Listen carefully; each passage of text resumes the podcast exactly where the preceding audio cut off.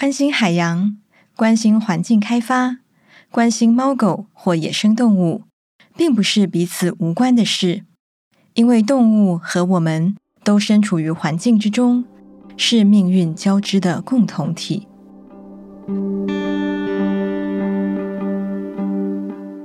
欢迎收听黄宗杰书评《动物与环境：命运交织的共同体》，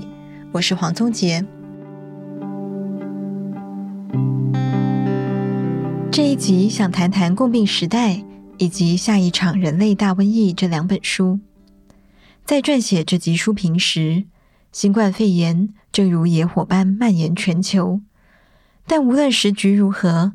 阅读的意义在于持续的思考。这些作品未必能够提供，或者甚至应该说，他们多半无法提供当下问题明确的解答。因为任何领域，只要试图深入探究，就会了解其中牵涉到多么复杂的因素，又有多少不可测，以及现有知识仍然无法解释的部分。但书中所讨论的案例以及切入的角度，已足以提醒我们如何用不同的眼光，重新去看待人身为一种动物这个时常被遗忘的事实，以及人类行为的影响。与代价，在这两本书当中，《共病时代》的重点在于人兽同源学。下一场人类大瘟疫谈的则是人人闻之色变的人畜共通传染病。但如果认识了人兽同源学的观点，对人畜共通传染病这个概念，可能就不会急着赋予它太多过度的联想或立即的恐慌反应。因此，我们不妨先从《共病时代》谈起。这本书的封底文宣有个有趣的小测试，概括了书中的几个面相，要读者判断哪些叙述是正确的。我们可以试着看一下其中几个题目：一、只有人类才会在紧张、压力大或遇到危难时晕倒；二、癌症是医学发达以后才渐渐演变出来的恐怖病症；三、染上毒瘾是人类独有的行为偏差。四、自残和厌食症是人类的文明病。你应该猜得到答案是以上皆非。但对于总是努力要区隔人与禽兽相异的人类来说，可能对这样的说法仍会感到隐隐怀疑，因为我们太熟悉在所有生物中只有人具备某种能力的句型，例如。只有人类会使用语言，有哀悼的能力。就算未必那么正面的事情，例如自杀或染上毒瘾，我们依然坚持动物不会有这样的行为。只有人类会点点点，是区隔人与其他动物的界限。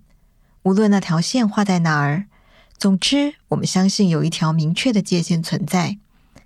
因此，尽管“人兽同源”这个词汇听起来仿佛老生常谈。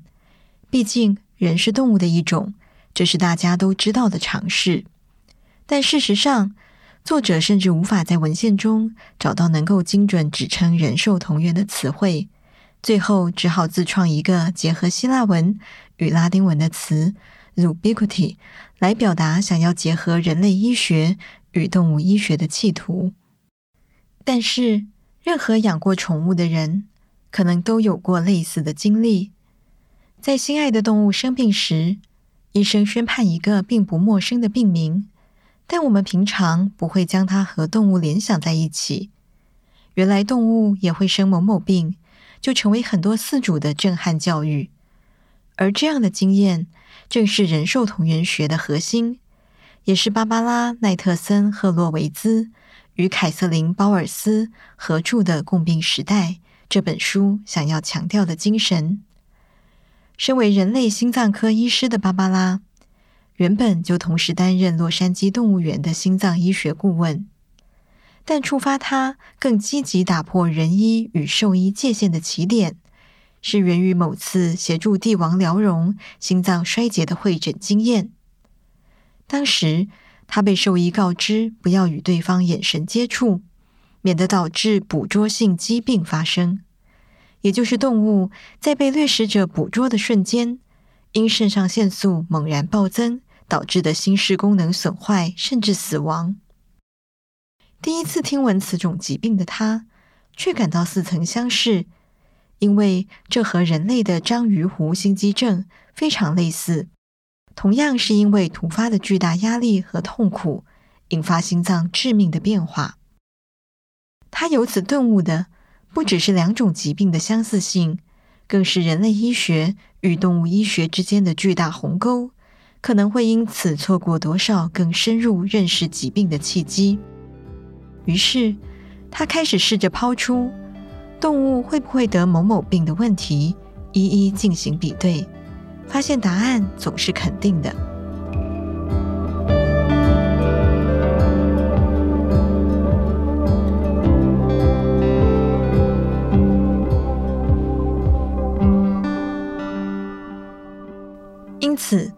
这本横跨医学、演化。人类学与动物学几个领域的著作，不只有助于我们用不同的眼光看待疾病，也颠覆了许多过往对动物的既有认知。比方，动物的性行为常被视为仅仅为了繁衍后代的目的，但也有许多研究发现，动物的性未必以生殖为目的，它们和人一样，同样追求性带来的愉悦感。而且，许多动物在取悦自我这件事情上极富创造力。任何经历过自家狗狗在客人来访时骑成它的腿的饲主，应该完全可以同意这样的说法。至于同性别或跨物种的性，也并非那么罕见。因此，芭芭拉呼吁，现在该是扬弃同性恋并不自然这个想法的时候了。尤其如果你对不自然的定义是自然界里找不到的现象，因为那些我们认为自然界不存在的现象，很多时候只是意味着我们对自然界的现象知道的太少了。此外，芭芭拉用一只名叫小姐的可卡狗，说明动物确实也可能对药物或毒物成瘾。这只狗在某次找到一只蔗蝉后，从此就爱上舔蟾蜍这件事，导致饲主有次凌晨四点还在院子里翻找蟾蜍，否则全家都无法睡觉。此外，鹦鹉的啄羽症、猫咪的过度梳理，也都展现出与人类强迫症和自残的相似性。至于惊恐的动物在受到威胁时进行的防御性呕吐，或许也能提供人类的神经性暴食症。一种不同的理解角度，以及勾勒这种疾病的态度。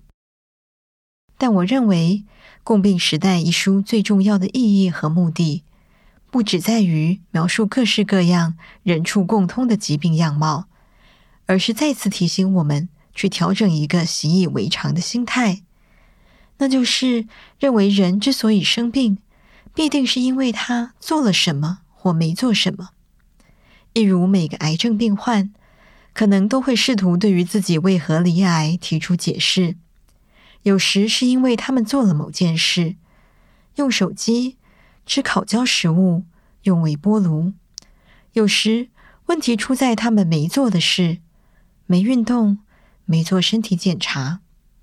但癌症同样会发生在不烟不酒、不吃微波食品或是认真做运动的人身上。换句话说，它有时就是会发生。但是，想要把罹患疾病的责任归咎到自己或我们的文化身上，这种冲动并不是现代社会所独有，也不是只有罹癌的人才会这样想。我们倾向于认定罹病是有迹可循的，而且与人本身的决断力、选择做什么或不做什么有关。但这样的想法不只是误解，也可能加深对病患的偏见，尤其当这个疾病具有传染力的时候。这一点，在下一场人类大瘟疫这本同样主张动物疾病和人类疾病课题其实是同一条绳索的不同股线的书中，有更清楚的呈现。对于因为新冠肺炎爆发，而想要认识传染病议题的读者来说，大卫·奎曼的下一场人类大瘟疫可能像是令人不寒而栗的预言。但随着奎曼的脚步，一同回顾与追溯历史上几个带来致命威胁的跨物种传染病，就会发现，我们不只正在经历书中所说的下一场大祸，而且这显然不会是最后一场。奎曼以一个相对没那么知名的病毒——亨德拉病毒为起点，透过这个诡异而快速地造成澳洲若干马匹离奇死亡，在传给少数人类病患后，又看似很快平息下来的病毒，提出人们在面对新型疾病时必须回答的几个关键问题：这是什么？它原本藏身在哪里？病毒如何从它原本的秘密庇护所浮现？为什么在这里浮现，在此时爆发？又要如何才能让它被控制下来？除了亨德拉病毒之外，书中还透过若干广为人知的经典案例，包括伊波拉病毒、SARS 冠状病毒、莱姆病、艾滋病毒等，来回应这几个关键问题。奎曼以带有故事性的笔法，勾勒出这些传染病的发生与传播，也就是病毒最初如何从某种携带病原体，但本身不太发病或症状轻微的储存宿主身上，经由感染门槛低，但会产出大量病毒的增幅宿主扩散开来，再跨越到其他物种身上。但是，并非每一个环节都有明确答案，或者应该说，大多数的环节恐怕都没有明确答案。就像奎曼形容的，我们至今对伊波拉病毒属的科学认识，只构成一幅黑暗背景上的几个细小光点。至于其他人畜共通传染病呢？很遗憾的是，情况恐怕也好不到哪里去。如果说下一场人类大瘟疫读来令人惊心，惊悚之处除了这些疾病本身带来的痛苦与死亡威胁之外，还包括人类在试图进行对抗病毒的战役时反应模式的一致性，以及一再出现的大规模扑杀行动。在人畜共通传染病的历史上，许多故事的模式都是这样的。某个不明疾病袭来，造成若干或大量死伤后，人们开始捉拿嫌犯，找出关键物种。之后，某几种动物被视为储存宿主，遭到扑杀。尽管疾病就算进入爆发休止期，也未必真正画下句点，但对多数人来说，把可能造成威胁的动物全部弄走或杀死是非常合理也非常必要的选择。因此，任何反对此种措施的人只会被视为滥情的动保人士。不过，奎曼并没有直接挑战这样的处理模式，更没有进行任何道德呼吁，只是如实呈现过去我们应对这些疾病的方式和结果。比方，果子狸。一度被视为 SARS 冠状病毒的储存宿主，广东当局在几天内将超过一千只的圈养果子狸闷死、烧死、煮死、电死或淹死，就像是中世纪用来对付撒旦猫的计划。这项扑杀行动似乎把问题解决了，民众也比较安心了。那种安心感持续了大概一年的时间，直到大家发现。哎呀，原来果子狸不是 SARS 的储存宿主。在二零零三年 SARS 爆发期间，果子狸是增幅宿主，但不是储存宿主。换句话说，就算把全中国的果子狸都杀光，SARS 病毒仍会存续下去。又或者，白尾鹿被认为是一种简称为鹿皮的蜱虫宿主，而鹿皮又会把莱姆病传染给人类。因此，杀死白尾鹿成为一种合乎逻辑的选择。但后来发现，在杀死了七成的鹿之后，当地光是另外一种鼠类身上的蜱虫数量，起码就和扑杀鹿群之前一样多。奎曼因此提醒读者：一个地方的鹿群数量越多，莱姆病传染给人类的机会也愈高，这样的说法，就如同沼泽瘴气会带来疟疾一样毫无根据。因为任何传染病先天上都是一种生态系，而生态学是很复杂的。这样的说法可能会让人觉得奎曼只不过在重复一种道德式的生态保育劝说，整个生态系牵一发动全身，云云。对我们面临的种种疫病危机，只不过是隔靴搔痒。但奎曼的重点，并不在于复述这个大家都知道的事实，而是更进一步强调，科学的重点在于厘清哪些动物之间的关联比其他的生物更为密切，以及一旦出现了干扰，又会有什么样的后果。所谓生态系的连带关系，不是一种空泛的道德指涉。而是让我们认清，以为扑杀特定关键物种就可以消灭病菌，为何会是徒劳无功的？说得更直白一点，就是我们所尝试的行动，如果看似奏效，关键也不完全在于我们做对了什么，而是感染率、康复率与致死率等各种因素交错的影响，使得族群内易受感染个体的数量密度不再充分。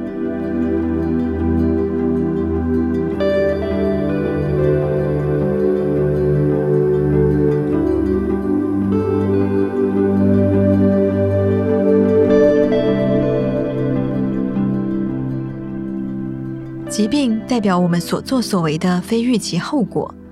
而我们选择去对抗疾病的方式，也同样会产生其他预期之外的后果。如同共病时代里所强调的，疾病与我们的决断力、选择做什么或不做什么，未必有着完全的正相关。同理，如何消灭疾病已然。牢记这一点，或许有助于改变我们面对疾病时的态度。这并非否定防疫的意义和重要性，轻忽或小看病毒的杀伤力会付出多么巨大的代价。全世界在二零二零年春天短短几个月内也已经清楚体会到。问题是，我们同样不能忘记自己可能正在制造新的代价。比方说，面对未知而不可测的病毒时，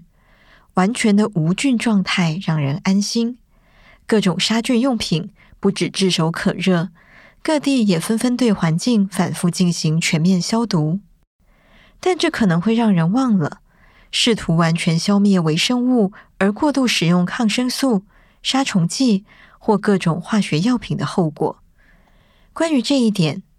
我勇群像》这本书中曾经举了一个相当浅显又令人印象深刻的例子：彻底刷洗过的马桶。最容易被粪便的微生物移植，因为消毒过头会毁掉微生物的多样性。这并不是叫大家从此放弃刷马桶，而是提醒我们，长期以来那些关于键盘或手机或任何日用品的恐怖报道，标题总是耸动的写着“今某某物品上面都是细菌，比马桶坐垫还脏”。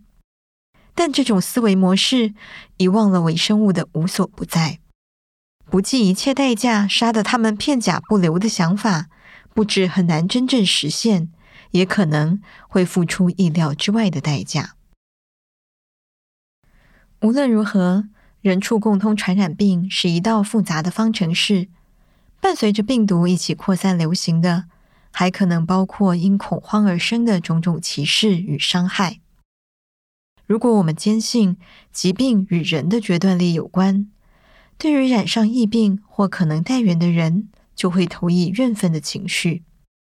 恐惧越扩散，歧视就越有可能被合理化。就像被称为“伤寒玛丽”的那位爱尔兰籍女士，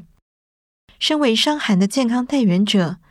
她在第一次传染给帮佣的几个美国家庭后，被隔离拘禁了数年。好不容易被释放，却因为违反了不能当厨师的规定，造成多人感染，又再度被关到遥远的孤岛医院，直到病逝，终生被拘禁了二十多年。玛丽的罪来自于身为带原者从事会造成疾病传播的厨师工作，但对比他一生受到的待遇，这是社会可接受的处置方式吗？这和他移民的身份又是否有关？尽管这个故事发生在一九零六年，但对于今天的我们来说，伤寒玛丽仍然是个深具启发的案例。如同《致命厨娘》，不要叫我伤寒玛丽这本书的作者苏珊·坎贝尔·巴托雷蒂提醒的，不论是从社会或个人立场而言，我们都必须保护社会大众不受疾病感染，但同时，我们也必须以人道而理智的方式，带着同理心去看待那些罹病者。我们必须保持理性，不被盲目的恐惧掌控。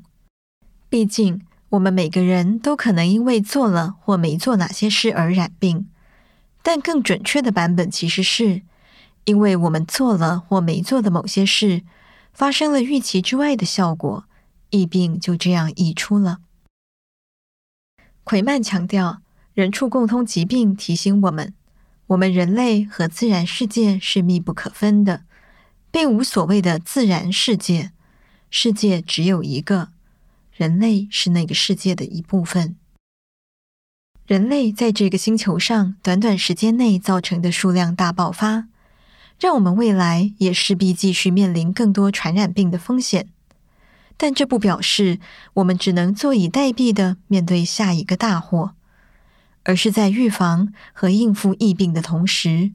不要忘了每一个评估和选择的背后各有不同的风险和代价。我们才有可能保持更多的弹性，去重新适应和看待人在环境中的角色。如同他在书末所引用的数理生态学家德怀尔的看法：倘若你让平均传播率保持稳定，只需添加异质性，往往就能降低整体感染率。乐观一点的说，就是任何偏离群体行为标准的小事。都有可能成为阻止整个群体被吞噬的变数。例如，不吃野生动物的呼吁，常被视为挑战了某些族群或饮食的文化，但它可以不必是道德呼吁。只要更多人愿意主动这样选择，再加上一点运气，或许就能让地球和我们自己多一些喘息的时间与空间，在另一场 Big One 来临之前。